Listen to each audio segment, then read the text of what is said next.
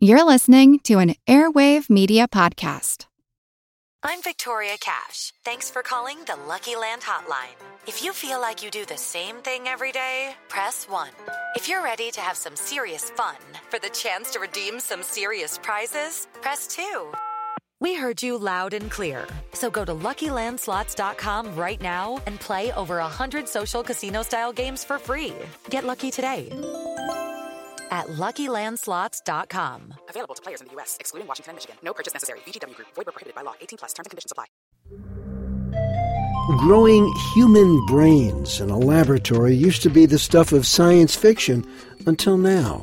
I'm Jim Metzner, and this is The Pulse of the Planet. Scientists are learning how to grow what are, in effect, miniature human brains in dishes. Science writer Carl Zimmer is the author of the book Life's Edge.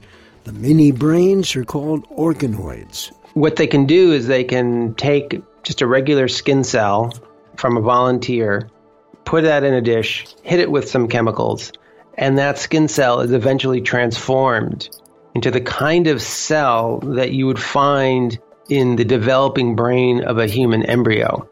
And so this progenitor cell can grow and divide and divide and divide into neurons. Those neurons grow into hundreds of thousands or over a million cells that are all connected in a network. And they talk to each other. They send neurotransmitters to each other.